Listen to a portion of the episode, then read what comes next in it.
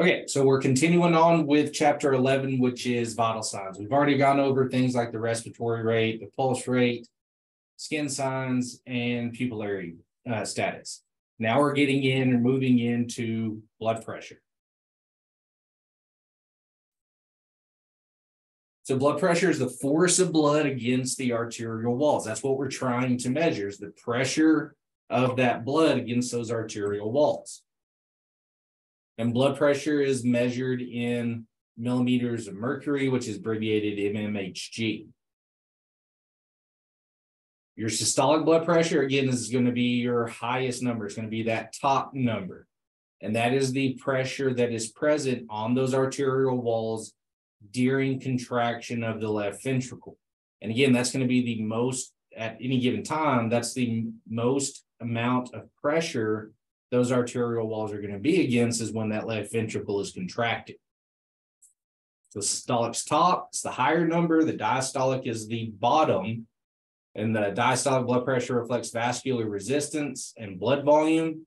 It is the pressure present during relaxation of the left ventricle. So again, the diastolic's the lower number, the bottom number, and that is basically measuring how much pressure is left in those arterial walls after the heart gets done beating, when the heart is not beating. Normal blood pressures vary wildly from four different patients. And normal systolic blood pressure for an adult is 120 millimeters of mercury or less. If we have a patient that is, and this isn't an acute change or just a sudden change, it would have to be a chronic condition where their blood systolic blood pressure is always higher. If it's 121 to 139, it's considered pre-hypertensive. Above 140 is considered hypertensive. And this is also an important number for us to note as well. If the systolic blood pressure is below 90, that means that the patient is hypotensive. So when we talk about what that threshold is for a hypotensive patient, for an adult patient, that's that threshold is going to be 90 millimeters of mercury. Blood pressure can be an indicator for shock. The vital sign that we have that best represents overall perfusion in the body is going to be our blood pressure. Shock is it is shock is poor perfusion or hypoperfusion. So in order shock is it or I'm sorry, blood pressure is a very good indicator of shock. A falling or low blood pressure is a late sign of shock. Normally in EMS, a blood pressure is not taken on children less than three years of age. So if they're under three, we don't worry about taking their blood pressure. They're not going to sit still for us. They're going to fight with us. It's going to be very difficult for us to auscultate or palpate it and hear it to begin with. And not only that, remember capillary refill is very is very good, uh, more accurate in pediatrics. So if they're under three, don't worry about taking a blood pressure. Check the other vital signs, including capillary refill. Here is the normal blood pressures based on, again, all vital signs are based on age. So an adult patient, what is considered textbook normal is 120 over 80. And again, as the kid gets younger, in the case of blood pressure, their blood pressure is lower. So a preschooler, three to five, again, that's the first age group that we're typically going to be taking blood pressures on. Their normal blood pressure is 89 to 112 over 46 to 72. So pretty significantly, or can be significantly lower. Hypotension by age. So again, adults and children over the age of 10, we use that 90 systolic threshold. So if it's less than 90, they're considered hypotensive. For kiddos less than 10, there's a formula that we have to use. And that's two times the patient's age in years um, plus 70. So if we had a four-year-old, four times two is eight, 70 plus eight is 78. So if their blood pressure is less than 78, they're considered hypotensive. And for infants, and again, we do not typically check blood pressures on infants in the pre-hospital setting. we would consider it hypotensive if their pressure is below sixty.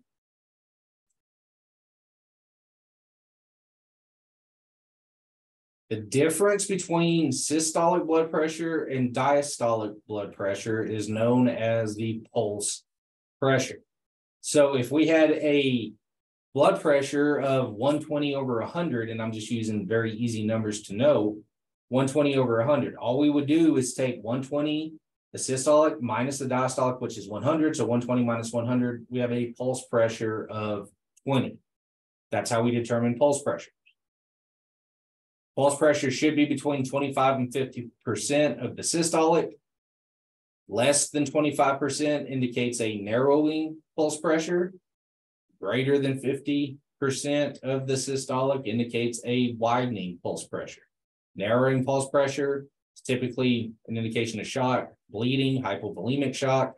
Widening pulse pressures can indicate things like closed head injuries with increased intracranial pressure.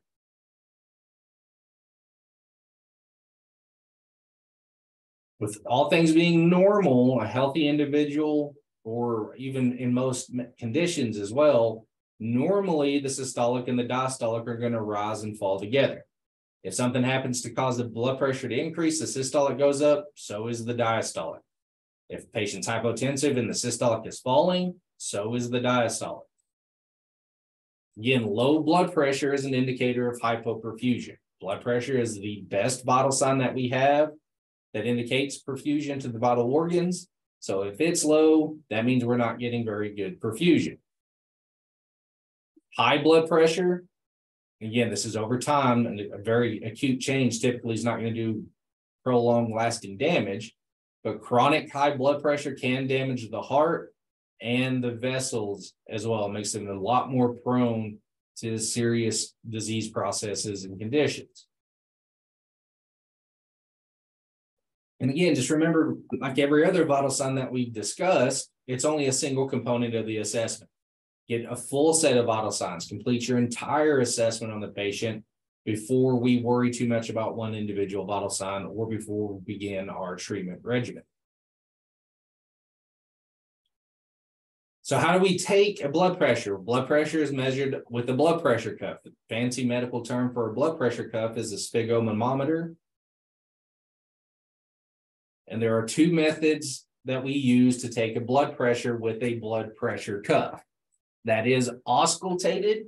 Auscultated, auscultation means listening uh, for the systolic and the diastolic sound, sounds with a stethoscope. So when you think about blood pressure, we think about auscultating a blood pressure that's using the blood pressure cuff. We have a stethoscope in our ears and we're listening over the inside of the arm. There's another way to check a blood pressure as well, and that's through palpation. Palpation means feeling. It's feeling for the return of the pulse as the cuff is deflating. We will use the radial pulse in order to check a palpated blood pressure. The problem with palpated blood pressures is we do not get a diastolic number with palpated pulses or blood pressures. The only thing that we can obtain through palpating a blood pressure is the systolic number. Luckily for us, pre-hospital setting anyway, the systolic is typically more important than the diastolic. so when we get our blood pressure cuffs, we need to make sure that we have the appropriate cuff. There are multiple sizes of blood pressure cuffs from uh, kiddos, infants, uh, adults, large adults, even thigh cuffs. So in order for us to get the most accurate reading, the correct size must be utilized. If we use the wrong size cuff, we're not going to get accurate readings. Cuff is too small, it will give us a higher reading than the reading than it, what it really is. So if our cuff doesn't fit right, it's too tight on the patient, it's going to increase the reading that we get on the blood pressure. And the opposite of that is true. If our cuff is too large, it's going to give us a lower reading than it actually is. So your cuff should encircle the patient's bare arm about one inch above the AC space without over overlapping. And your AC space is the antecubital, it's the bend of the elbow. So we want that blood pressure cuff sitting about one inch above the bend of the elbow. The size of the cuff, the length of it should cover about two thirds of the upper arm. And the bladder should be centered over the brachial artery, cover one half of the circum circumference of the arm. For us, the designers of the blood pressure cuffs make it very easy. There's scales and gauges on these blood pressure cuffs to ensure that we're using the correct size. Properly fitted, the cuff should fit snugly, but you should be able to place one uh, finder, that's finger, under the bottom edge of the cuff. And again, most blood pressure cuffs are going to have indicator lines to assure proper uh, alignment or size and they should properly align. Again, we'll demonstrate this on Friday when we start talking about vital signs and practicing.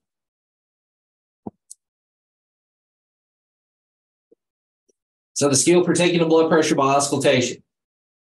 Again, we're going to make sure that we have the correct size blood pressure cuff.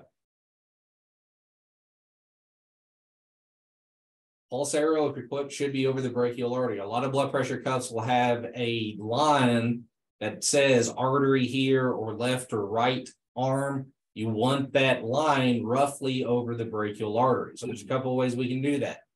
You can actually try to palpate and feel that brachial artery so we know where it is, know where to listen to, and then line up your cuff, place your stethoscope over, over where we feel. I don't prefer to, to do that. It's oftentimes on adult patients harder to find that brachial artery because their arms do have muscles on it, and it's too slow.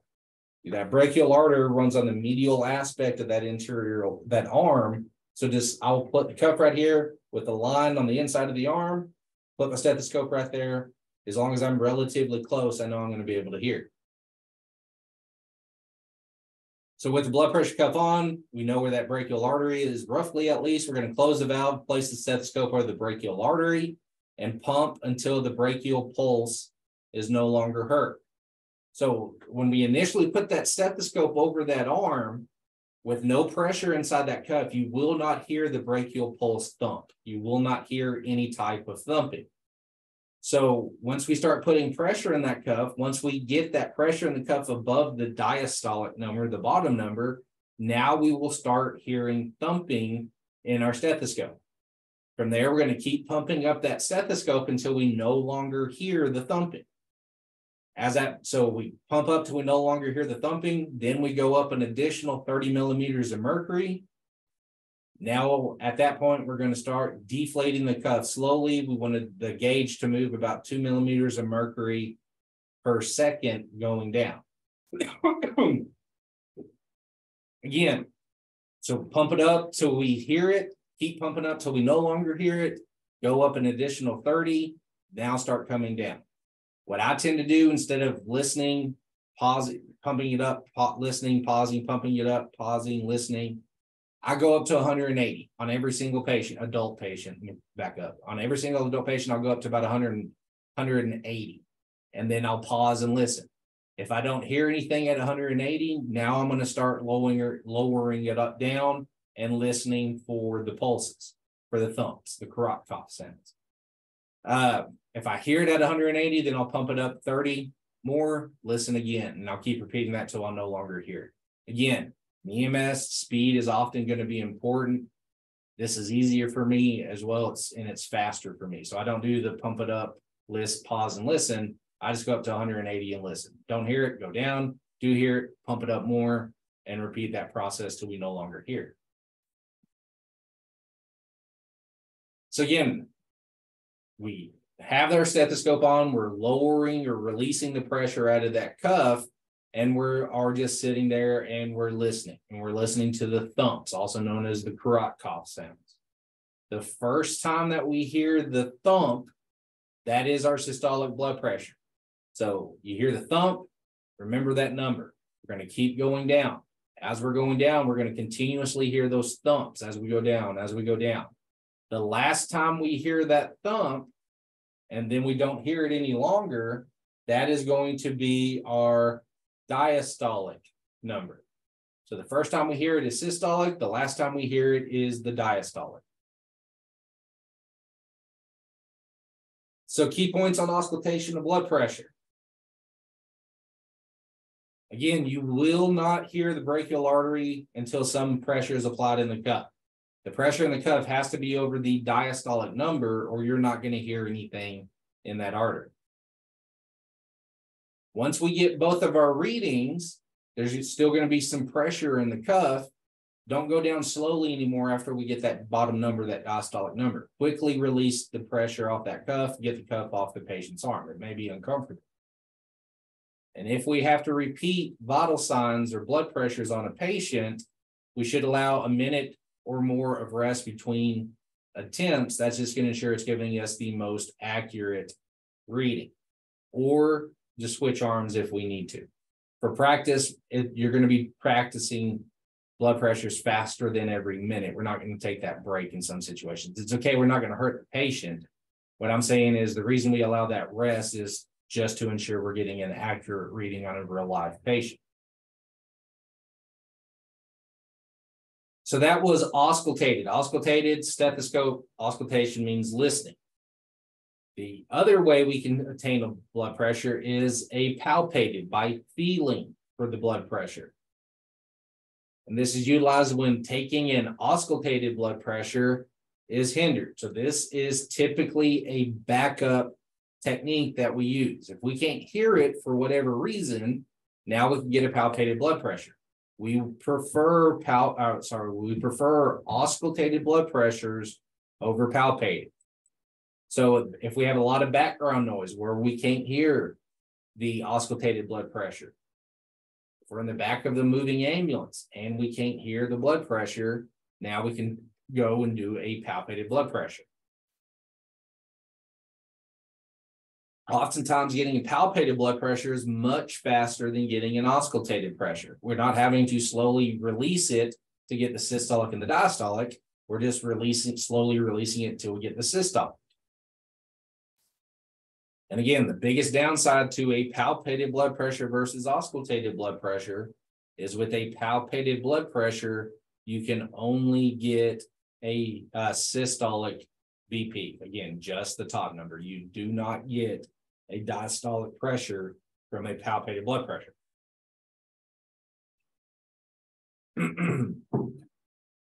so again, the first steps are going to be the exact same. We're going to make sure that we have the right size blood pressure cuff.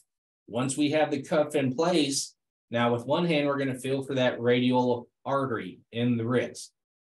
Feel and find that radial artery. once we find that radial artery with the other hand, we're going to pump up the cuff until we no longer feel the radial pulse. Once we no longer feel the radial pulse, again, we're going to go up an additional 30, and then we're going to start slowly letting the cuff deflate. Once we feel pulses return, that's our systolic pressure.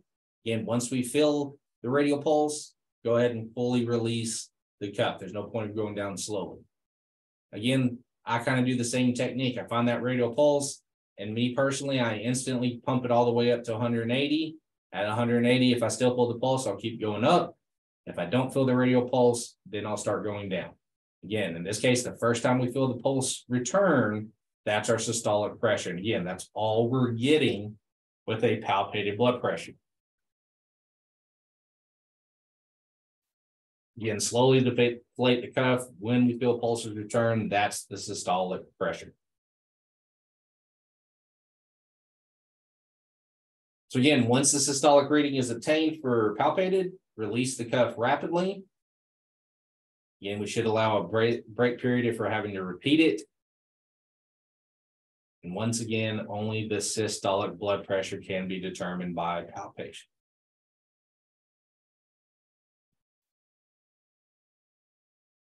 So blood pressure and pulse, pulse correlation. This is something that's taught, but newer studies are showing that this is in, in fact not very accurate at all. So it's something that we don't really hang our hats on too good. But this is saying, and the thought process used to be, if we have an adult patient and that adult patient has a radial pulse, that means that their blood pressure should be at least 80. So if we just needed to rapidly estimate, guesstimate what their blood pressure is, we could have felt for a radial pulse, have a radial pulse. Well, we know their pressure is at least 80. So femoral pulse, it means the systolic blood pressure is at least seventy. And if the carotid pulse is present, that's telling us that the systolic blood pressure is at least sixty. Again, this has been shown not to be accurate, so I would not rely on this in the field. We need to get a blood pressure whenever it's indicated to do so. Another thing that we oftentimes do is take a set of orthostatic vital signs uh, on a patient as well. There are, we use orthostatic vital signs to assess a patient with suspected volume loss. So a patient that's either severely dehydrated or someone that we think is bleeding internally or so forth. If we think they're volume depleted, we can do a orthostatic vital sign test on them to kind of confirm our suspicions. Orthostatic vital signs are better known or often referred to as a tilt test. So how orthostatic vital signs work is we take a pulse rate and a blood pressure while the patient is laying down. After the patient, after we get that set of vital signs, we then stand the patient up. And then after two minutes after standing them up, we're going to repeat the blood pressure and the pulse rate. And we're looking for changes in those vital signs. So from lying to standing or lying to sitting, which we typically do, if the heart rate increases by over 10 to 20 beats per minute and the systolic blood pressure decreases by 10 to 20 millimeters of mercury, that is telling us a significant loss of blood or fluid volume is indicated, meaning that this patient needs fluid replacement. So this is known as a positive tilt test. So again, tilt test is in order to check for volume depletion. Typically, we're going to use it for suspected dehydration. And again, we're looking for those changes from lying to sitting or lying to standing. If the patient gets extremely dizzy upon lying to standing or completely passes out when we sit them up or send them out, that's automatically a positive tilt test. And again, we cannot have a patient stand up on their own if they have altered LOC or injuries that would prevent us from doing the orthostatic or the tilt test on patients. So again, we initially we're going to take pulse rate, blood pressure with the patient lying supine. Then we're going to have the patient stand up. After two, two minutes, we're going to repeat that set of vital signs. Again, an increase in heart rate at 10 to 220 and a decrease in blood pressure from 10 to 20 systolic. Uh, patient gets extremely dizzy, patient passes out or feels like they're going to pass out. That's automatically a positive tilt. And again, that indicates that the patient is volume depleted.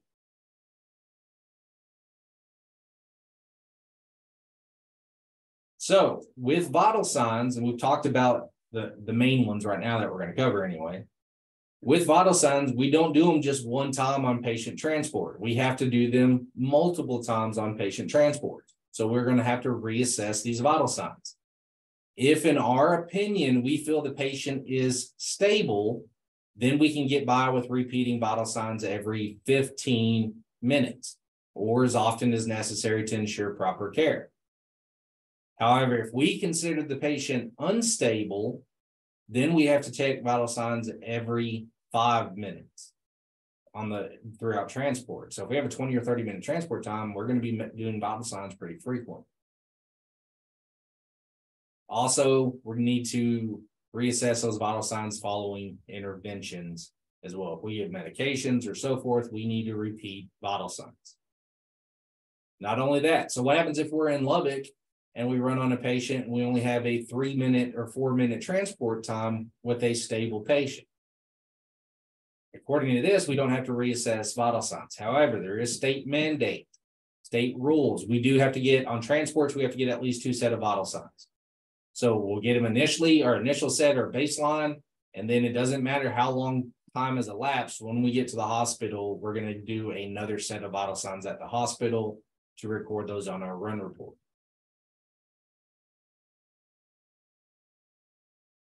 We also can use monitoring equipment to help us monitor our patients as well. These are specialized equipment, may be used to monitor certain aspects of patient status.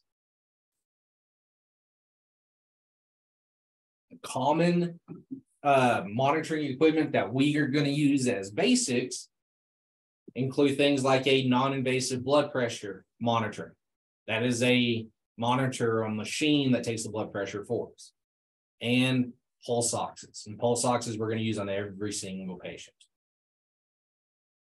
Another equipment can be things like glucometers to check patients' blood sugar and capnometry, capnography, which is end-tidal CO2 monitoring, which we are measuring the amount of carbon dioxide in the patient's exhaled air. So again, the most common piece of technology that we use in the back of the truck or monitoring technology is a pulse ox. This is a oxygen saturation assessment. So this detects hypoxia, hypoxia by measuring oxygen saturation levels in the blood's hemoglobin. And the reading that we get on pulse oxes is a percentage of SpO2. So normal SpO2 in a patient is 97 to 100%. These next numbers are important to remember. If we have a pulse ox reading of less than 94, that indicates hypoxia. Less than 90, that's indicating severe hypoxia in our patient.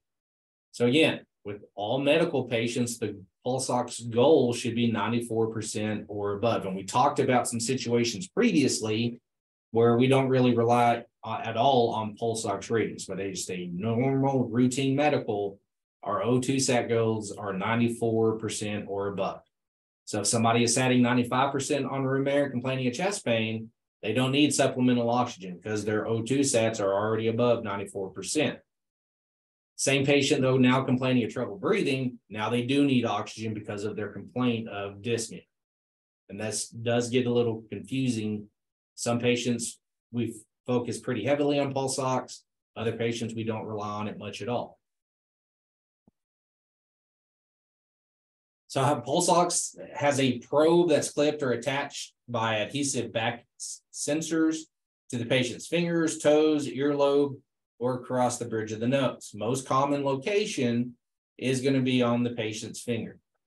Uh, most ones in this, most pulse oxes in this area, UMC EMS, they use the fingertip probe. So it's just the entire machine and unit goes on the finger. Our heart monitors also have pulse oxes built into it, where it's just a clip that goes on the finger. They also make pediatric clips, or most common times the smaller kids clips, they're actually like a band-aid that will wrap around the finger or the hand or foot and stick to it so the kid doesn't shuck it off during transport.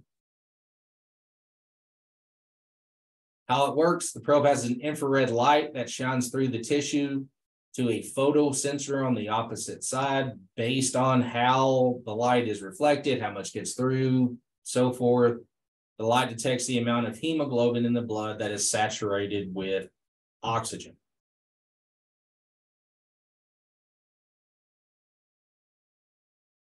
So again, the pulse ox will give an oxygen concentration reading as well as a pulse reading as well. So the pulse oxes are going to give us two numbers.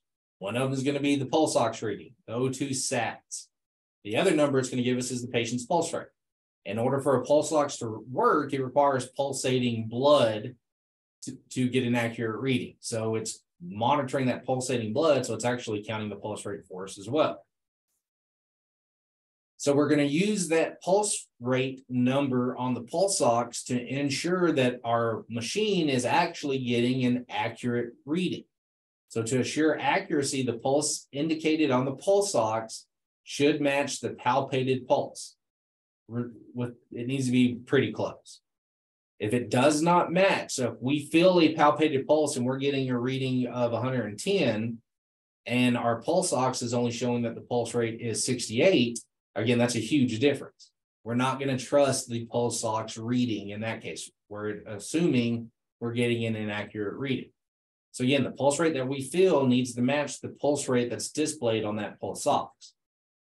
Again, if it does not match, accuracy cannot be determined and the oxygen may need to be administered. We may have to use other assessment tools to decide whether that patient needs oxygen or not. And when we check that, we want how we state that is that the pulse ox is correlating with a palpable pulse. So we want it to correlate. Again, different types of pulse oxes. This is a just a standalone unit. That's all it really is, is a pulse ox. This one, in, in this case, actually measures carbon monoxide, met hemoglobin, and so forth as well. But they do make just pulse oxes that look like this. This one is what we will typically use on our monitor. This is what that finger clip or probe is going to look like coming out of our monitor. And again, this is that fingertip where the entire machine is built into it and the whole thing goes on the patient's finger. These are the ones that UMC EMS use on almost every single patient. If the patient's going to get put on the monitor, they'll use this one, but at least initially, every single patient is probably going to get thrown on one of these. Other pulse ox sites, we typically don't use this one or that one, but it can. They do make probes that go on the earlobe or across the bridge of the nose. We, we do carry these. So if we need to hook this up to a pediatric, we will have these type of probes that will can hook up to our monitor. And if it's a smaller kid, we can put the probe over the main part of the foot if we need to as well. So when should we use a pulse ox on our patient? We consider pulse ox now a vital sign. So every single patient contact we have, when we assess vital signs, we're also assessing a pulse ox as well. And pulse ox is of significant value whenever the patient's oxygen status is a concern or when hypoxia is suspected. And again, it's a vital sign. So we put a pulse ox on every single patient. There are some limitations to the pulse ox. We may not get accurate readings on that pulse ox in certain situations. Pulse oximetry can measure other gases as well. So uh, a standalone pulse ox cannot differentiate between oxygen and other gases. So if another gas can bind to hemoglobin, the pulse ox assumes it's oxygen and is going to give us that O2 sat reading. Uh, again, the reading will be from whatever gas is attached to the hemoglobin, not the oxygen. And the main gas that I'm referring to here is carbon monoxide. So if we have somebody that was pulled from a burning building, do not trust your pulse ox because we don't know if it's reading oxygen levels or if it's reading carbon monoxide levels that's bound to the hemoglobin. Both oxygen and CO can bind to hemoglobin. Other limitations, any condition that interferes with blood flow into the area where the probe is attached may produce wrong readings. So again, it requires pulsating blood flow to the fingertips in most cases. So if there's anything that's limiting blood flow to that hand, that fingertip where that probe is, we're not going to get accurate readings probably. So patients with low blood pressures, as they start getting hypotensive, our pulse ox readings tend to not get a very accurate reading. If their hands are extremely cold, we tend to not get very good readings as well. If the patient has dark or metallic type of fingernail polish on, that light can't penetrate it, so we don't get accurate readings. Most EMS trucks carry fingernail polish remover in their ambulances for that reason. So somebody has dark nail polish or reflective nail polish, we can clean it off the patient. So reading patient readings may be inaccurate in certain patients. Again, things like shock because their blood pressure is low and they're not getting good peripheral circulation to the fingertips. Again, hypothermia, low core temperature, their hand, even if their hands are extremely cold, we don't get very good readings. Excessive patient movement, if the patient's flailing around with that pulse ox probe on their finger, they're not going we're not going to get a good reading while they're moving. Again, nail polish, it actually reflects the light or prevents that light from penetrating through the tissue to the other side where the sensor is located. Again, carbon monoxide exposure.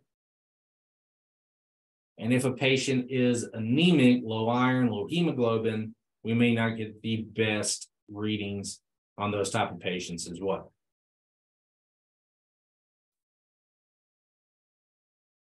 So procedure for determining the SpO2 sat reading. We connect the sensor to the SpO2 monitor, and then we put the probe on the patient. Turn on the device. Again, we big thing here is we want to make sure that the pulse rate that is displayed is, is correlating with the pulse rate that we feel. If it's close, we can assume it's accurate, document your reading. And with pulse ox, just like with every other vital signs, we repeat it when we repeat vital signs. Good thing about a pulse ox, we can leave it on their finger throughout the entire transport and just kind of keep glancing at it as well. And you notice when I'm talking about pulse ox, I'm calling it an O2 sat. It is not a O2 stat. Stat's not a statistic. It's oxygen saturation. And that is probably my biggest pet peeve in medicine is people people refer to it as a pul as an O2 stat instead of instead of sat. So you will get corrected because it is it does bug me. And I don't know why it bugs me, but it does. So pulse ox readings alone should not be used to determine the need for oxygenation. Again, there are certain patients where we do put a lot of weight on pulse ox readings to make that determination. Again, it's just one vital sign, so it's an overall patient as a whole. Again, there's other situations we don't care what that pulse ox pulse ox reading is. They're getting placed on oxygen regardless. Chief complaint injuries should also be considered to determine the need for oxygenation. So make sure that we're treating the patient and not solely treating the patient based on what one piece of equipment is telling us. Another piece of medical technology is a non-invasive blood pressure monitor, blood pressure machine. This is a device that automatically measures the blood pressure and provides an electronic readout for us. In the pre-hospital setting, on ambulances where we typically see uh, blood pressure machines at is they're built into our cardiac monitor. So our cardiac monitor does multitude of things. Good thing about blood pressure monitors or machines is we can have presets in them where the blood pressure will automatically recycle and recheck every five minutes or every 15 minutes if we want to set that preset to. So we don't have to sit there and constantly keep an eye on time just to repeat vital signs. The machine can do that for us. All of them, though, we can set these intervals. They also have an automatic or a, a manual button that we can push to do it immediately if need be. These monitors also have alarms, lows or highs, where if the blood pressure falls below a certain threshold, we're going to get an audible alarm that's going to alert us that, hey, something is wrong with the patient.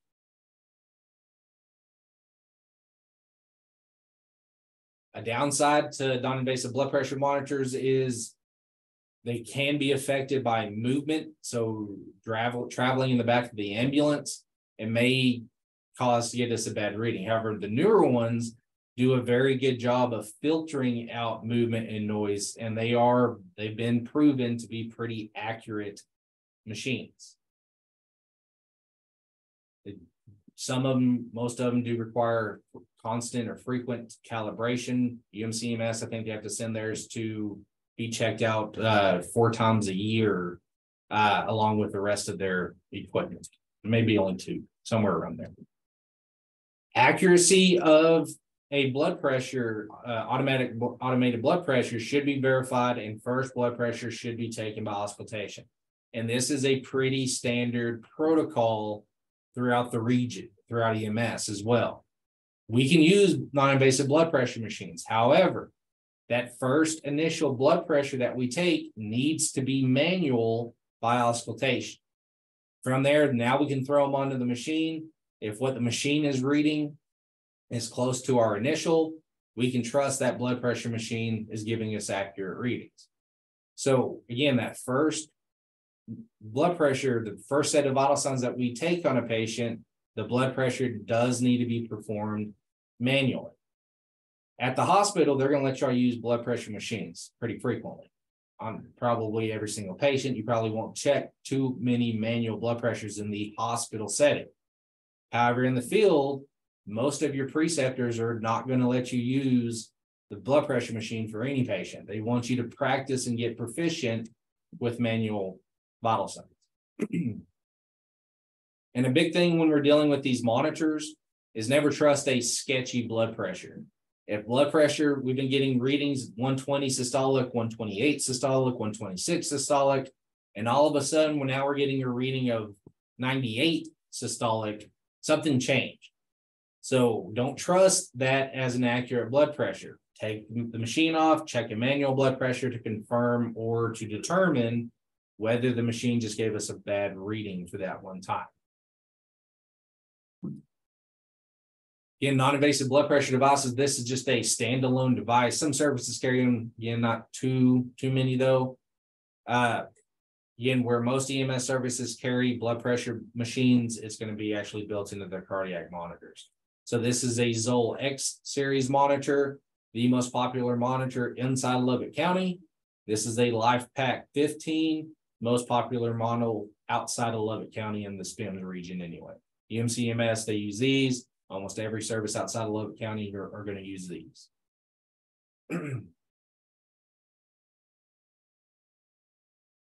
so procedure for non-invasive blood pressure. Tell the patient what we're going to do. Again, that first blood pressure that we take should be done manually. Again, they do make different size cuffs for the machines. Make sure that the prop we do have the proper size cuff. It is in the correct position. activate the device. After the cuff deflates, again, the systolic blood pressure and diastolic blood pressure will be displayed on our screen.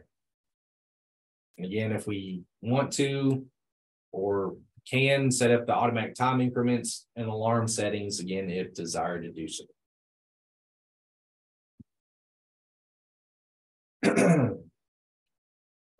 Capnometry. Capnometry monitors end-tidal carbon dioxide levels, which is abbreviated ETCO2, or and what we tend to call it is end-tidal CO2. So end-tidal CO2 monitoring is a non-invasive method of measuring levels of carbon dioxide at the end of the exhaled breath. So all this is is a machine that's basically catching or letting the patient's exhaled air pass through it, and we're monitoring or it's counting what their carbon dioxide level is. An ETCO2 end-tidal is the measurement of the carbon dioxide at the end of expiration. So at the end of the patient's breath, that's when we're getting that end-tidal reading. PaCO2 is the partial pressure of CO2 in the arterial blood. We don't read or monitor PaCO2. That takes uh, arterial gases at the hospital in order to run those. Uh, directly impacted by the quality of alveolar uh, ventilation. End-tidal CO2, PaCO2, they're both measured in millimeters of mercury or torr. The same measurement is kind of referred to a little bit differently. so 35 to 45 millimeters of mercury is considered to be within the normal range of end-tidal CO2. That's what we want those readings to be. A capnogram is the visual recording of CO2 waveform through the phases of breathing. We can actually see this, see the patient breathe on a monitor. So some reasons why end-tidal CO2 uh, readings can change if the patient is hyperventilating, they're breathing fast. Faster they're breathe, the more carbon dioxide they're breathing off. So we're going to get lower than normal end-tidal CO2 readings the faster the patient's breathing. And the opposite is true for hypoventilation. If the patient is breathing slowly, they're not able to breathe off that carbon dioxide. They're holding on to it. So their end-tidal CO2 readings are going to be high if the patient's breathing slowly. Breathing will decrease with a decrease in cardiac output as well. Remember, where do we get our carbon dioxide from? It's the waste product from metabolism. So it's coming from the cells. How does it get to the lungs? Well, it gets circulated by the heart and the blood. So if our cardiac output is poor, we're going to see a drop in end tidal CO2 readings because blood's not circulating proficiently to pick up that waste product. The reading will increase with improvement in alveolar ventilation as well. Sudden increase in tidal CO2 reading in a patient that's in cardiac arrest tends to indicate that the patient possibly has regained pulses. So if we have a patient that's in cardiac arrest, we're doing CPR on them and we're getting pul- or tidal readings of like 18 or lower than that probably. And then all of a sudden we get a reading of 35, 45 or even higher, just a sudden dramatic increase in that tidal CO2 reading.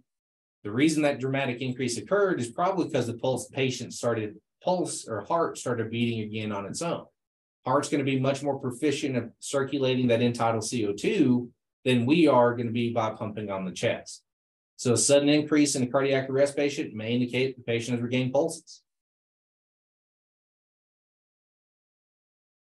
Another big use of tidal CO2 is we use tidal CO2 to confirm tube placement uh, if we intubate a patient.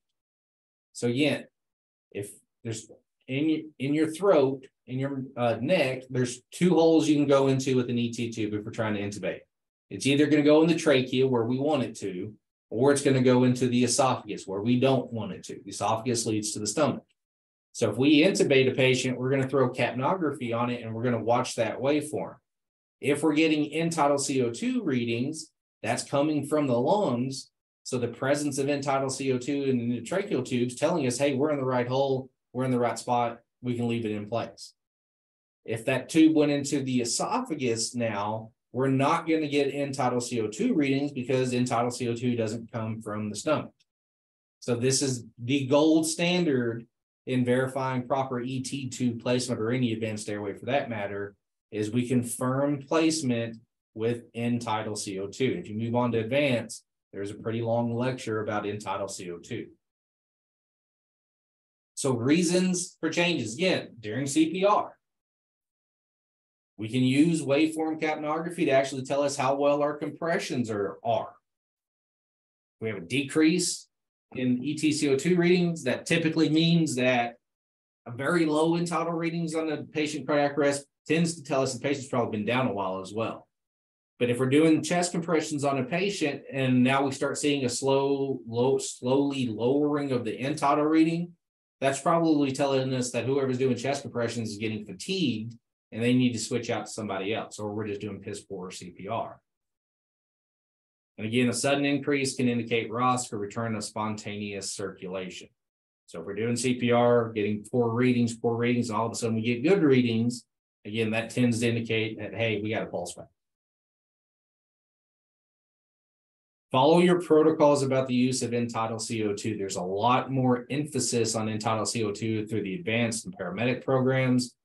Basics are starting to be able to use tidal more and more, though, in the field. It's not invasive, so why not, in my opinion? This area, though, it still it tends to be towards advanced and paramedic. So another important aspect that we got to do when we're dealing with patients is taking a history from them. We have to be able to talk to our patients. So in order for us to talk to our patients to figure out, well, hey, what the hell's going on, we need to make sure that we are gaining control of the scene. If it's a very chaotic scene with a lot going on, we're going to get distracted, the patient's going to get distracted, and we're not going to be able to get a good history. We also have to build a rapport with that patient and get that patient to trust us, and first impressions count. So we need to be able to display competence. They need to feel like we know what we're doing. We need to show that we're confident. We can freak out on the inside, and many times we're going to, but externally, we don't need to show the family or the patient that we're freaking out. And we need to be compassionate as well. Part of that gaining control of the scene, we need to eliminate or reduce distractions. Get people, bystanders, crowds away from our patient, do what we can again to reduce those distractions. If we can't control the scene, get the patient in the back of the truck, we have complete control of the environment in the back of our truck. We need to achieve a smooth transition of care. If we are picking up our patient from another healthcare provider, such as at a doctor's office or a nursing home, assisted living, whatever the case may be, but we're picking up our patient and there's another healthcare provider on scene, we're going to get a report from that other healthcare provider. They're going to tell us the history, what's going on, whether they're going to the hospital, etc. Let's take the time and listen to that report. Take steps to reduce the patient's anxiety. Again, bring order to the environment. Again, if the, the environment is extremely distracting, etc., load them up, get into the back of our truck where we, again, can control it. We need to introduce ourselves to the patient. Typically, that should be the first words out of your mouth when we approach a conscious patient. Hi, my name is Mason Powers. I'm a paramedic with UMC EMS. What's going on today? Again, we need to introduce ourselves to our patient, build that rapport with our patient. We do need consent to treat. Y'all talked about consent previously. Every single patient interaction, we have to have some form of consent. So patients over the age of 18 tells us we can treat them, we can treat them. So uh, let me see, Cole, what happens if we have a 14 year old patient? Can the 14 year old give us consent to treat or transport?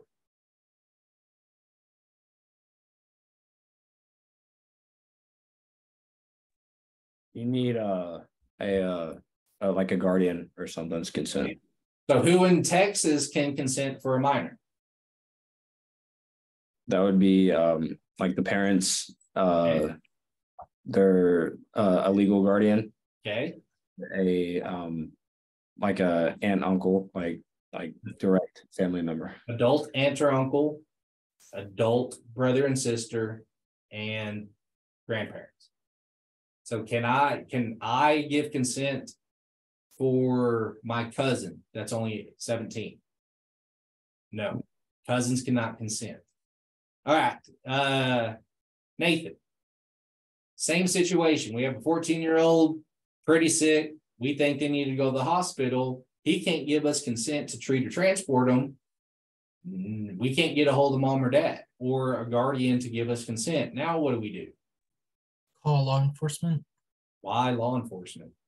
Um, there, there's no crown. There ain't nothing yet. We they we need from law enforcement in this case. they can act as legal guardians until the parents get there, or they can get social services involved. Does anybody anybody agree with Nathan? Anybody disagree with Nathan? How would we properly handle that situation? If I remember correctly, you said it was implied consent. We assume that the parent wants them to be treated. Absolutely correct. Fourteen year old can't give us consent. More importantly, for us anyway, they can't refuse medical care as well. So we have a fourteen year old that's sick, needs to go to the hospital. We can't get hold of mom, dad, grandparents, so forth.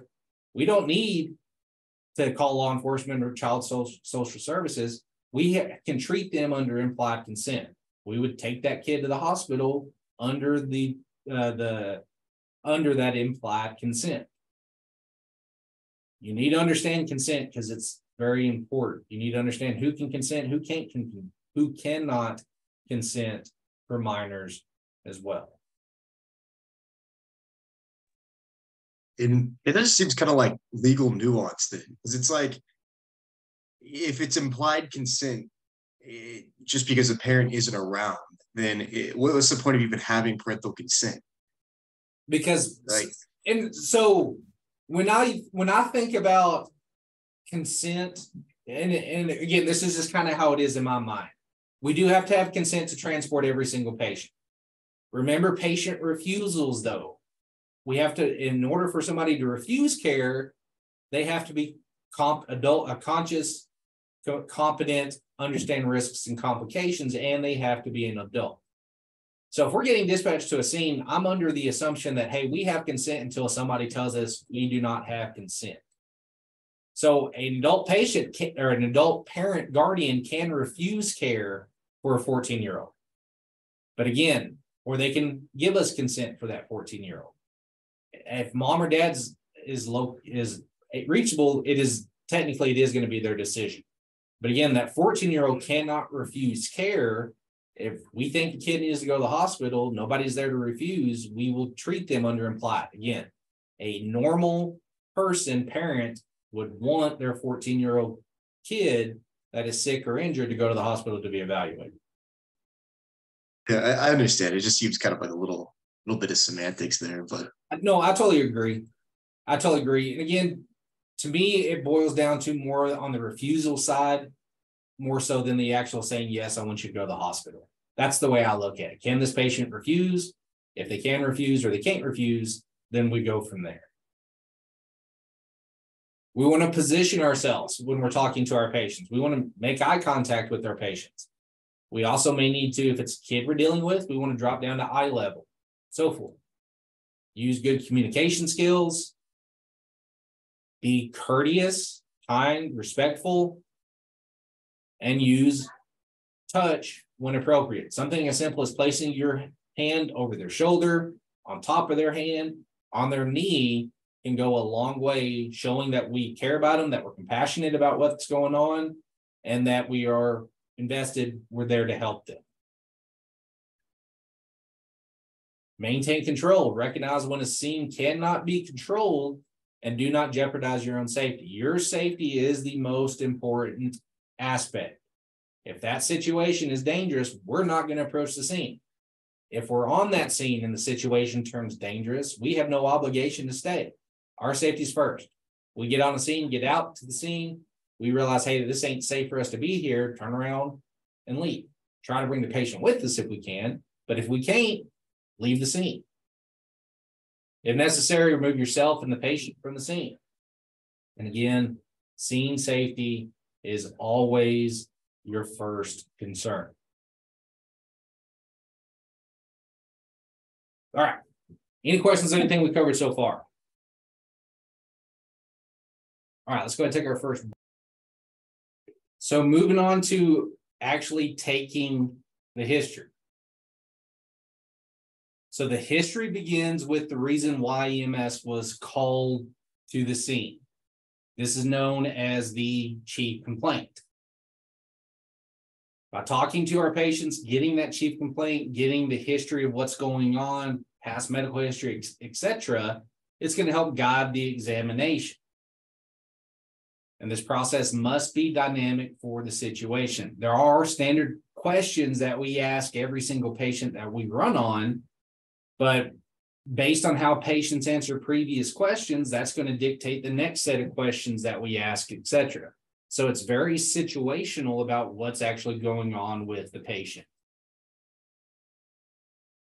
If at all possible, we act, we want to get our history from our actual patient. We want the patient to be the one talking, preferably not family members, etc. Now we can use family members or others that know the patient if the patient is unable to give us that information themselves.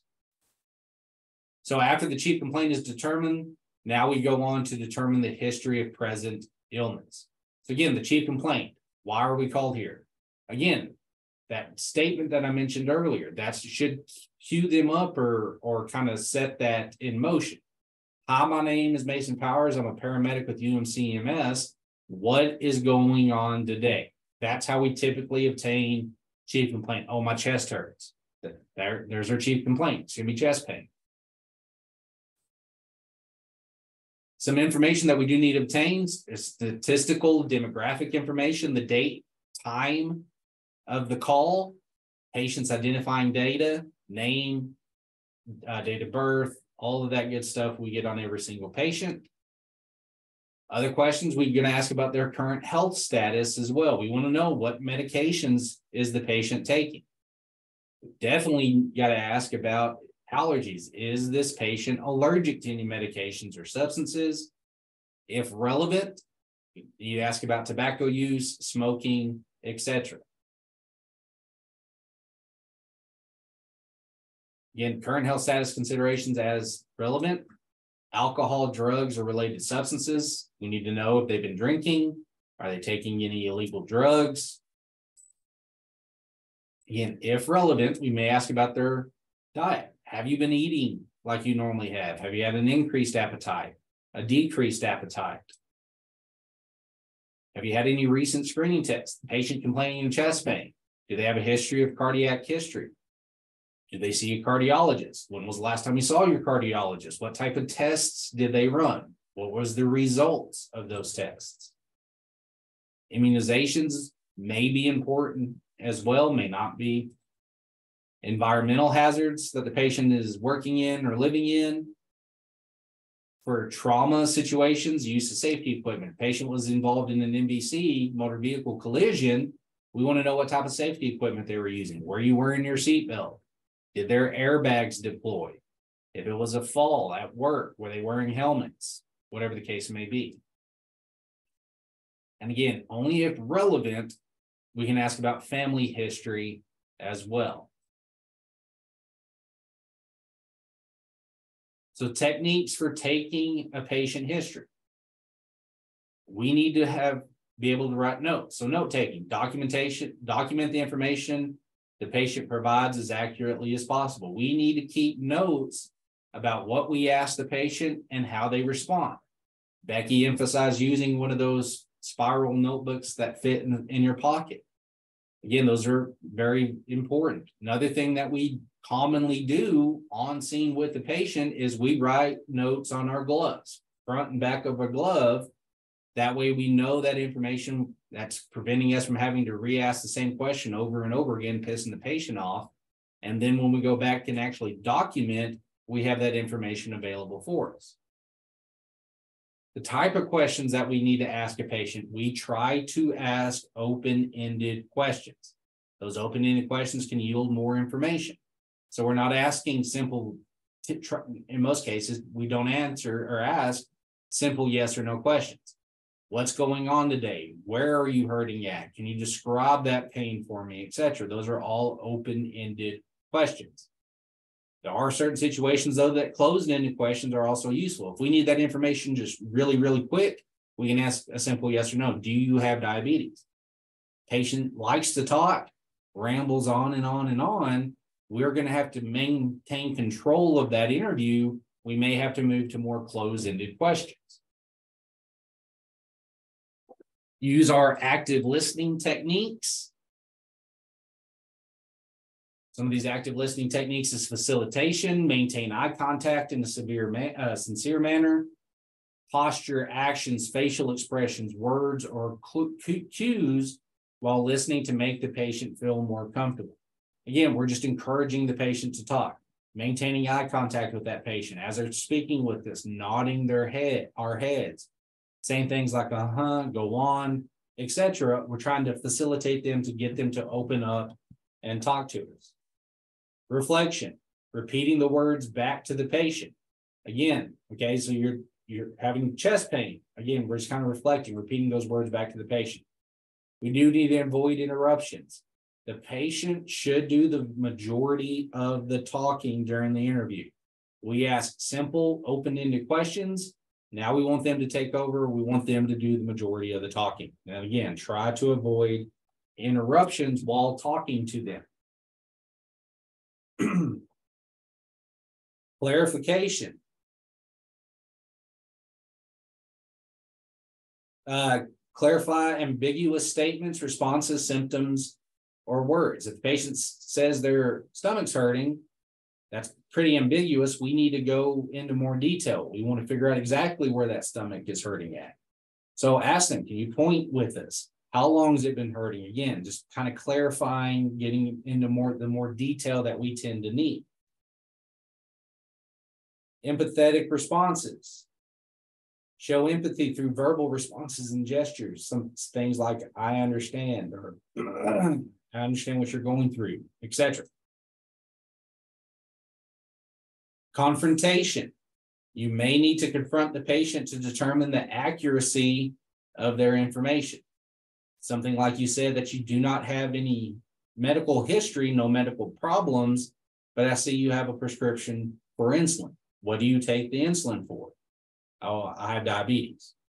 So again, they're telling us something that is, we know is not true, and we need to get, get that information from them. And again, patients are, are bad about that. Especially with high blood pressure medication. Do you have any medical history? No, I don't, do not. Okay, I see you take lisinopril. What do you take lisinopril for? Well, it, I take it for my blood pressure. So you have a history of high blood pressure. No, the lisinopril I'm taking makes me have normal blood pressure. Very, very common. They still have a history of high blood pressure. So again, we may need to confront. Another common confrontation is about alcohol use. They're afraid they're going to get in trouble if they fess up to drinking alcohol. So they're going to tell us, no, I haven't been drinking. The use of alcohol is always going to be medically relevant for us. So we need to know if they've been drinking. Hey, buddy, I know you told me you haven't been drinking. It's two o'clock in the morning. We picked you up from a bar. You smell like alcohol. We're not here to get you in any trouble. We just need to know because it may affect our treatment. Have you been drinking alcohol? Again, that's confronting. Interpretation, make an inference based on uh, the observations. Again, may take confrontation to the next level. We're kind of just gathering this information, interpreting it, coming up with what we think is going on. So a standardized approach to history taking, and again, a little uh, clue for you coming up. If you see a mnemonic in class on a slide, I could almost guarantee you the mnemonic is going to be on your test in some form or fashion. You need to memorize mnemonics. So we take a sample history. Every single patient, we ask this information from the patient. Again, this is just kind of your base baseline we ask more questions in this, but a sample history is, is something that we do need to take. So what does sample stand for? The S stands for signs and symptoms.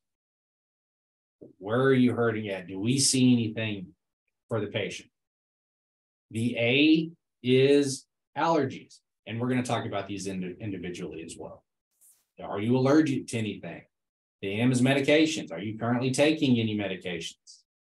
P is past medical history. I don't like pertinent. I prefer past. We ask them what type of medical history they have. We are the ones that can determine if it's pertinent or not needs to be documented. L is last oral intake. When was the last time you had anything to eat or drink? And E is events leading up to the illness or injury. What were you doing when your chest pain started? Or what were you doing right before you fell? So again, every single patient, we need to get bare minimum sample. Again, we do dive deeper into questioning. This is just very basic information. So again, breaking these down individually, Sam, the S on sample stands for signs and symptoms. And there is a difference between a sign and a symptom. A sign are any objective evidence that you can see, hear, feel, or smell. These are things that we see. So the patient is diaphoretic sweating heavily. That's a sign. They're cyanotic. That's a sign. Patient is vomiting. The act of actually vomiting is a sign.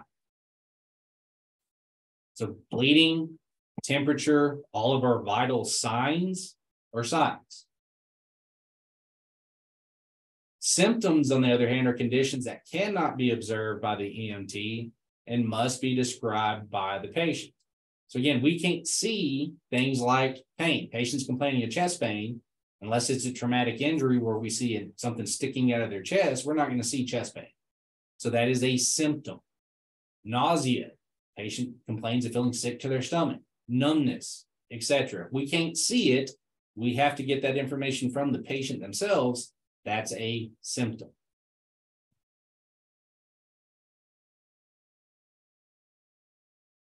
Again, A is allergies. Determine if the patient is allergic to medications, foods, or other agents.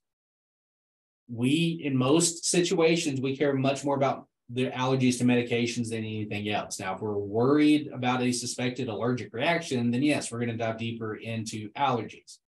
But for every single patient, regardless of what's going on, we definitely are worried about allergies to medications and that's something that we have to ask before we give them any type of medication as well. We don't want to give them something they're allergic to. So medications determine if the patient has taken any medications recently And what medications do they take on a regular basis? This includes prescription medications, OTC, over the counter medications, ibuprofen, Tylenol, whatever the case may be, illicit drugs, herbal medications, vitamins, or have they been taking somebody else's prescribed medications as well? P is past medical history, underlying medical conditions such as diabetes, hypertension, stroke, respiratory diseases, etc. Again, I tend to ask what type of medical history do you have, and I'm going to document everything. Certain situations we may want to ask about if they've had any previous surgical uh, procedures, any recent trauma. And again, certain medical conditions or diagnoses, diagnoses, those type of patients are prone to having medical alert tags. Seizure patients and diabetics are the most notorious for having medical alert tags. So that's something that we should keep an eye out on as we're assessing our patients. L is last oral intake. Find out what in or find out when the patient last ingested food. So when was the last time you had anything to eat or drink?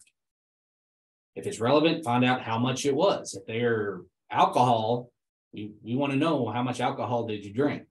Everybody in the world gets hammered drunk off of how many beers? Two beers. They're gonna lie to you. They're gonna tell you, yeah, I've been drinking. I've only had two. but again, those are questions we need you to ask. Again, when was the last time you had anything to eat or drink? Most of the time, most situations, it's probably not going to be too relevant for us. It's something that we still typically ask. Allergic reaction, for example, we want to know well, when's the last time you had anything to drink? Maybe you're having a reaction to that substance. Foodborne uh, diseases or infections, kind of the same thing. Traumas, this is a very important question, not necessarily for us, but for the hospitals. Most traumas, major traumas anyway, require surgical intervention. Anesthesiologists are definitely going to want to know when the last time the patient had anything to eat or drink. Events leading up to the illness or injury, what occurred before the patient became sick or injured? Okay, what were you doing when your chest pain started? I was out mowing the yard. Okay, so that chest pain was brought on by exertion. Okay, compare that to I was asleep and the chest pain woke me up in the middle of the night. Again, is it going to really change our treatment? Probably not, but it is something that's pretty important for us to know. Were there any unusual circumstances? Again, so what were you doing when your pain began? Especially for falls, we want to know what caused them to fall. Did you just trip over a rug when you fell, causing you to fall, or miss a step, causing you to fall? Or did you get lightheaded and dizzy? That caused you to fall. One of them is going to be pure trauma. They tripped on a rug. That's probably just a pure traumatic patient. Patient states they got lightheaded and dizzy, causing them to fall. Now we have both a medical patient and a trauma patient that we're going to have to deal with. So again, very important information. Sample history, every single patient. Now there's another acronym that we use to go or to dive deeper into the patient's chief complaint or their signs and symptoms. And this mnemonic is OPQRST. So the mnemonic OPQRST helps you evaluate signs and symptoms. Again, we're diving deeper into kind of that chief complaint. So the O for OPQRST stands for onset. Onset and events from sample are basically the same thing. So sample, the E, OPQRST, the O, they're the same thing. The P's, provocation, palliation, position, is there anything that you do that makes their signs and symptoms better or worse? Where are you hurting at? Q is quality. You describe that pain for me. What's that pain feel like? R is radiation. Does that pain move anywhere or does it stay in one spot? S is severity. On a scale from one to 10, 10 being the worst pain you ever felt, how bad's that pain? And T is time. How long ago did the signs and symptoms start? So with OPQRST, OPQRST works great for any complaint of pain. If patient is complaining of some type of pain, OPQRST definitely needs to be obtained. With a chief complaint of something like respiratory distress, some of these items are not going to line up very well with other types of complaints like difficulty breathing. So just get what we can with OPQRST. So again, we're going to go through these individually. Onset, what and how did the sign, the symptoms begin? Was it sudden or gradual? What were you doing when the pain began? So again, the E in sample and the O in OPQRST are basically the same. The P, provocation, palliation, position. What makes the symptoms better or worse? What position is the patient found in? Respiratory distress patients are notorious to be found in that tripod position, sitting forward. That should tell us as soon as we walk in, hey, they're probably having trouble breathing. They're sitting like this because that's letting them breathe the easiest. A lot of respiratory distress patients cannot lay flat on their back. That's going to not kill them. It's going to feel like it's killing them and suffocating them. So again, noting their position is going to be important as well. If it's uh, complain of pain, again, patients complaining of chest pain, provocation, palliation. Is there anything that you do that makes that pain better or worse? Does it hurt worse when I touch it? Does it hurt worse when you breathe in? Does it hurt worse when you cough, etc.? The Q is quality. How would you describe the pain? So you're complaining of chest pain. Can you tell me what that pain feels like? Is it dull pain, sharp pain, heavy pain, crushing pain, etc.? We want in the patient's own words to describe what that pain feels like. It feels like an elephant is sitting on my chest. That would be quality. Radiation. Where do you feel the pain? And do you hurt anywhere else? Okay, your chest is hurting. Can you point where on your chest? It hurts right here and right under my sternum. Okay, does that pain move anywhere to your shoulders, to your neck, your jaw, your back, or does it stay in one spot? S is severity. On a scale from one to 10, how would you rate that pain? 10 being the worst.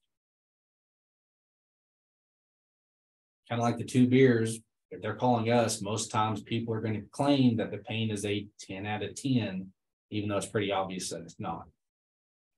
Time. How long have you had these symptoms? When did they start? How long has that chest pain been hurting? That's been hurting for two hours versus 20 minutes versus four days. Again, all important information that we need to obtain. Again, talking to patients, figuring, trying to figure out what's going on, we may have to we may have to uh, go into some sensitive topics, things like alcohol or drug usage, sexual history, abuse, assault. If we do have to ask these sensitive questions, we need to remain non-judgmental and ask only questions that are pertain directly to the medical history or patient care. Again, I've already kind of mentioned alcohol is pretty much always going to be medically relevant. Same with drugs. So those are questions that we may have to ask. Again, sexual history, if it's not relevant, we don't need to be asking that. If I'm a 36 year old male having chest pain, is my sexual history going to be relevant? Probably not. There isn't. There is a situation where it can be. Chest pain, we give aspirin nitro. Can't give nitro for patients taking erectile dysfunction medication. So it may be medically relevant. If it's not, though, if it, if I'm having trouble breathing instead, then no, my sexual history is not really going to be relevant. Same situation. We have a 17 year old female complaining of lower abdominal pain. Is their sexual history, possibility of pregnancy, going to be medically relevant? Absolutely. It's questions that we're going to have to ask. Again, asking these questions, we need to respect the patient's privacy. If we're out in the middle of public at Walmart, we don't need to ask a patient about their sexual history in front of a crowd or out in the middle of public. So wait till we get in the back of the ambulance. Again, in certain situations, that 17 year old female mom and dad's with, she's not going to feel comfortable answering questions about sexual history in front of mom or dad. So again, we may need to do what we can to try to separate mom or dad or wait to ask those questions until the patient's in the back. Again, ask the question at the appropriate time and location. And again, if we're asking these questions, it needs to be medically relevant, remain within your scope of practice. Don't go on an expedition or an, a dive, female patient, asking about chances of pregnancy, again, we don't need to know the last position she did it in, how many sexual partners she's totally had, and all this stuff. It needs to be medically relevant. There's a possibility that she's pregnant. In most cases, because she's sexually active, that's all we need to know. Again, don't ask inappropriate questions because you're curious, I guess what I'm, is what I'm trying to get at. Special challenges. If we have a patient that is silenced, they're not talking to us. First thing we want to do is, okay, patient's not answering my questions. Why is this patient not answering my questions? If they're unresponsive, now obviously we know why. But if we have a conscious patient that appears to be alert and oriented, they're just not really talking to us. Provide adequate time to respond. Ask that question, give them time to think about it, give them a chance to respond. We ask a question, also pay attention to nonverbal communication as well. Watch their body language, facial expressions, etc. Again, if we can't get information from the patient, just keep trying and try to treat the patient to the best of our ability with the information that we have. A lot of cases that may be, hey, all right, we're just going to take you up to the hospital and monitor the patient throughout transport. Overly talkative patients. Again, the goal with with interviewing is we do want the patient to do the majority of the talking, but they need to stay on course, making sure they're talking about stuff, things that we need to know. And again, we do want to try to limit interruption. So give them free reign for a limited time. In this case, again, if they're just rambling on and on and on, we, we may need to interrupt to clarify statements or to steer them back on track. Maybe force use mostly closed in questions. Again, we try to use open ended, but if patients is rambling on and on, we may have to move more towards yes, no responses. And again, with every patient, you got to maintain patience and professionalism. And if patient sees that we're getting irritated at them, again, that rapport that we're trying to build is pretty much shattered. Now they may completely not talk to us, not trust us, and may refuse care or something along those lines. So again, it's very important that we remain patient with them, make sure that we, they still feel comfortable with us treating them. Patients with multiple symptoms. Patients complaining of nausea, vomiting, abdominal pain, etc. Challenge is determining the chief complaint. We need to know, well, what has changed with all of these signs and symptoms that you have? Patients complaining of lower leg pain, my back hurts, my stomach hurts, etc. How long has these been going on? Well, my leg's been hurting for three years, my back's been hurting for 10, etc. We need to know what the true chief complaint is. Okay, well, you describing all these signs and symptoms to me, these chronic conditions. Well, what is it that made you want to call the ambulance today at this time? Whatever they said changed or whatever, that then is going to move into our chief complaint. Anxious patients, very common. Patients may be nervous, sweating, tachycardic.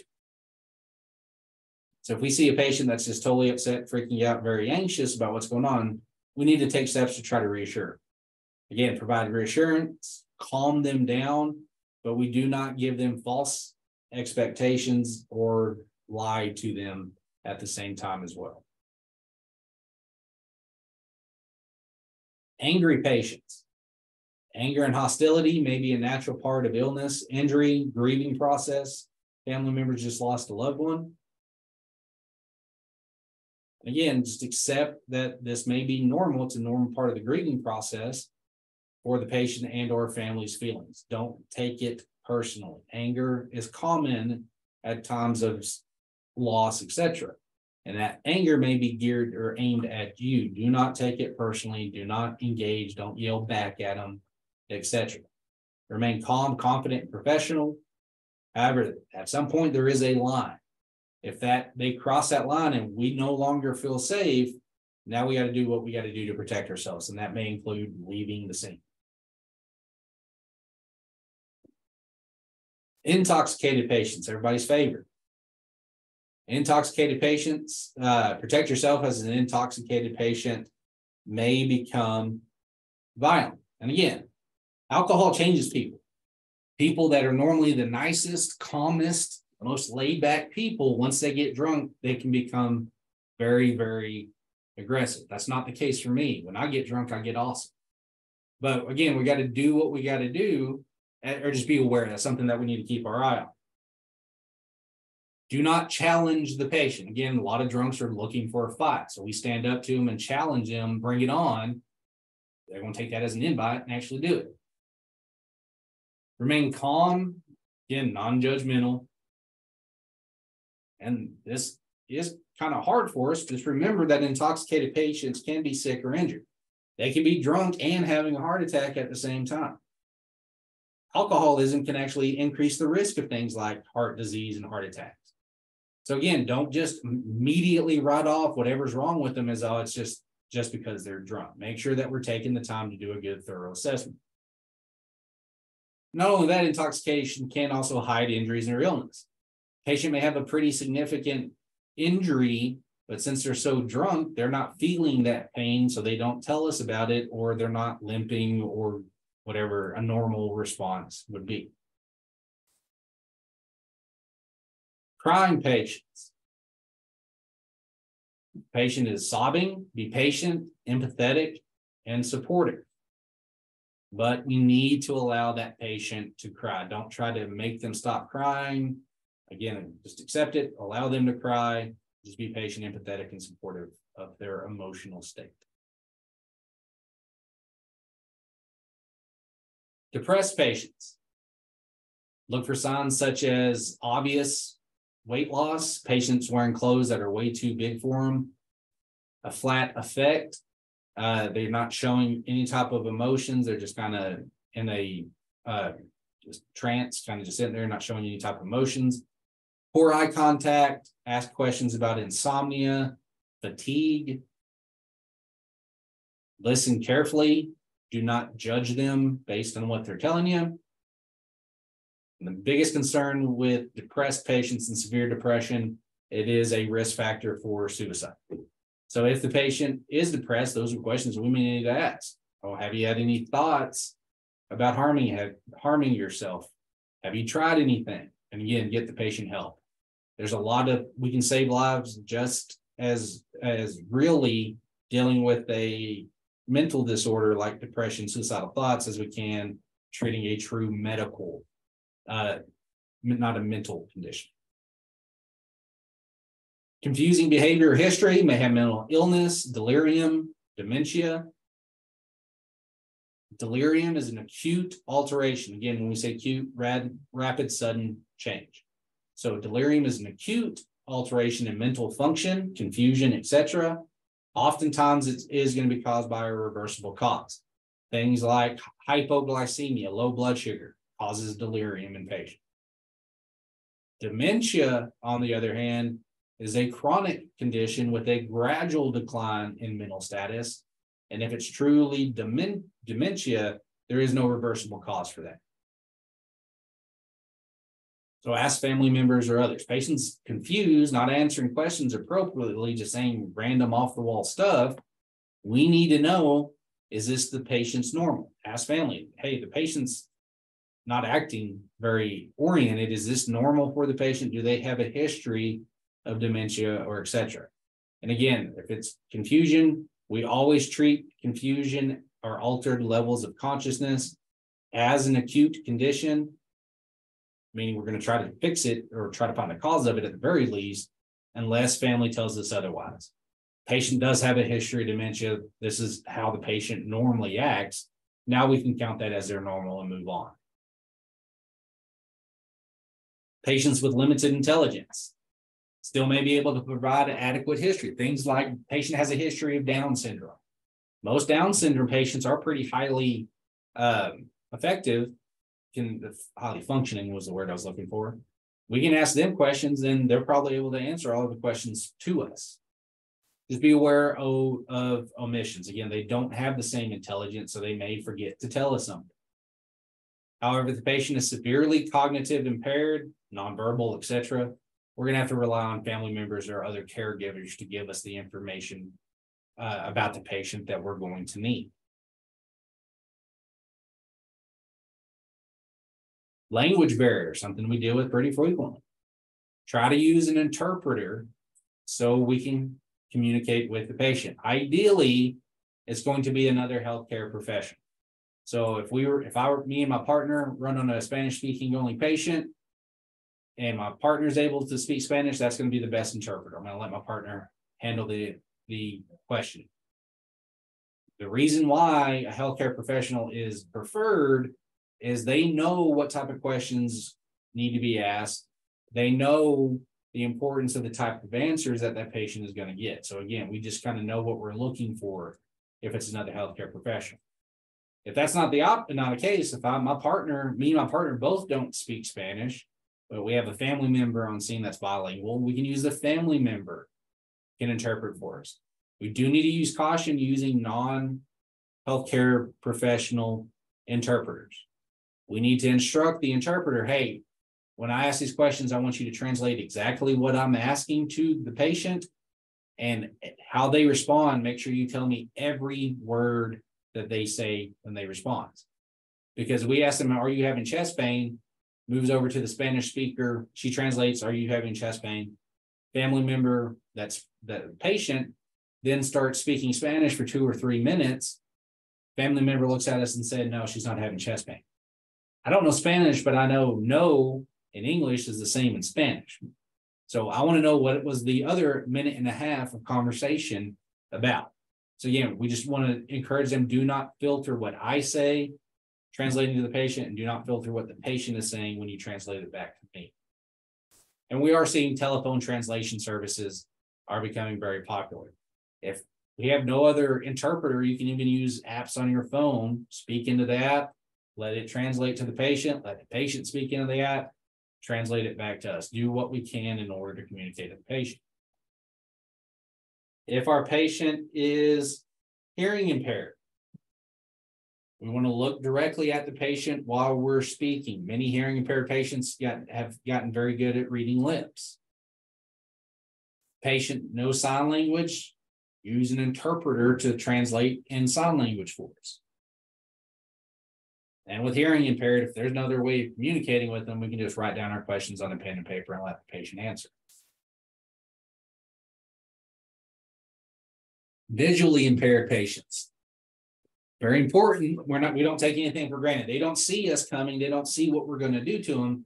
So we are going to tell them every little thing that we're going to do. All right, I'm going to borrow your left arm right here. We're going to put a blood pressure cuff on. It's going to get a little tight. I'm going to check your blood pressure. Use touch to reassure the patient. Constant communication is key.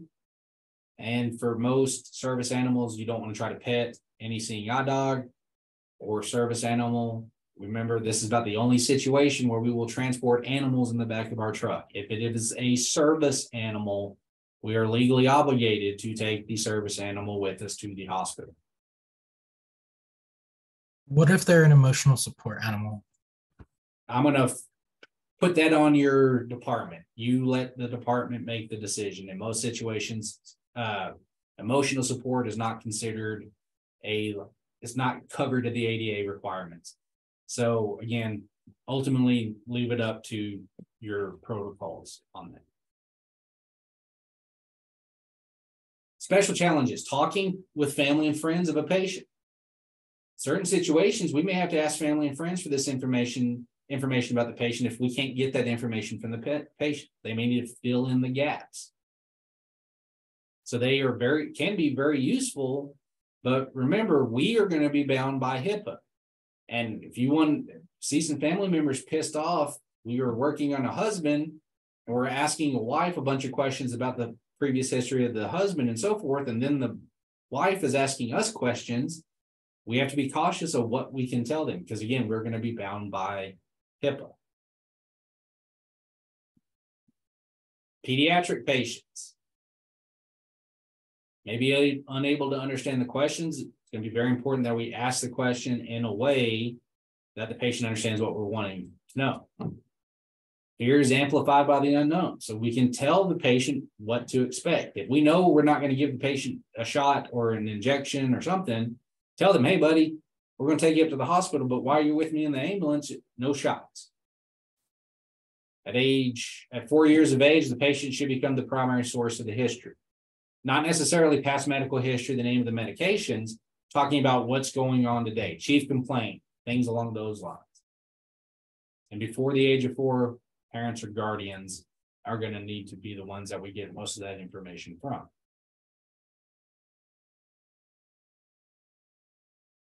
Elderly patients may have physical limitations such as poor eyesight and hearing. Again, we just need to try to work around those best we can. May have dementia or delirium. Again, that may make assessment harder for us as well. While we're dealing with the elderly, make sure that we're patient and professional. And use family members, friends, caregivers as needed to get the information that we do need to get from them. So in summary. We'll take vital signs on every single patient that we encounter. That first set of vital signs that we obtain is known as our baseline vital signs, and we compare other sets of vital signs to that baseline to detect trends. Vital signs include pulse, breathing, blood pressure, skin signs, pupillary changes, pupils, and pulse oximetry. Medical history is important in determining the patient's condition, care that is needed. And again, while we're getting that history, we may have to overcome challenges in order to get the information that we need from that patient. All right. Any questions over the rest of chapter?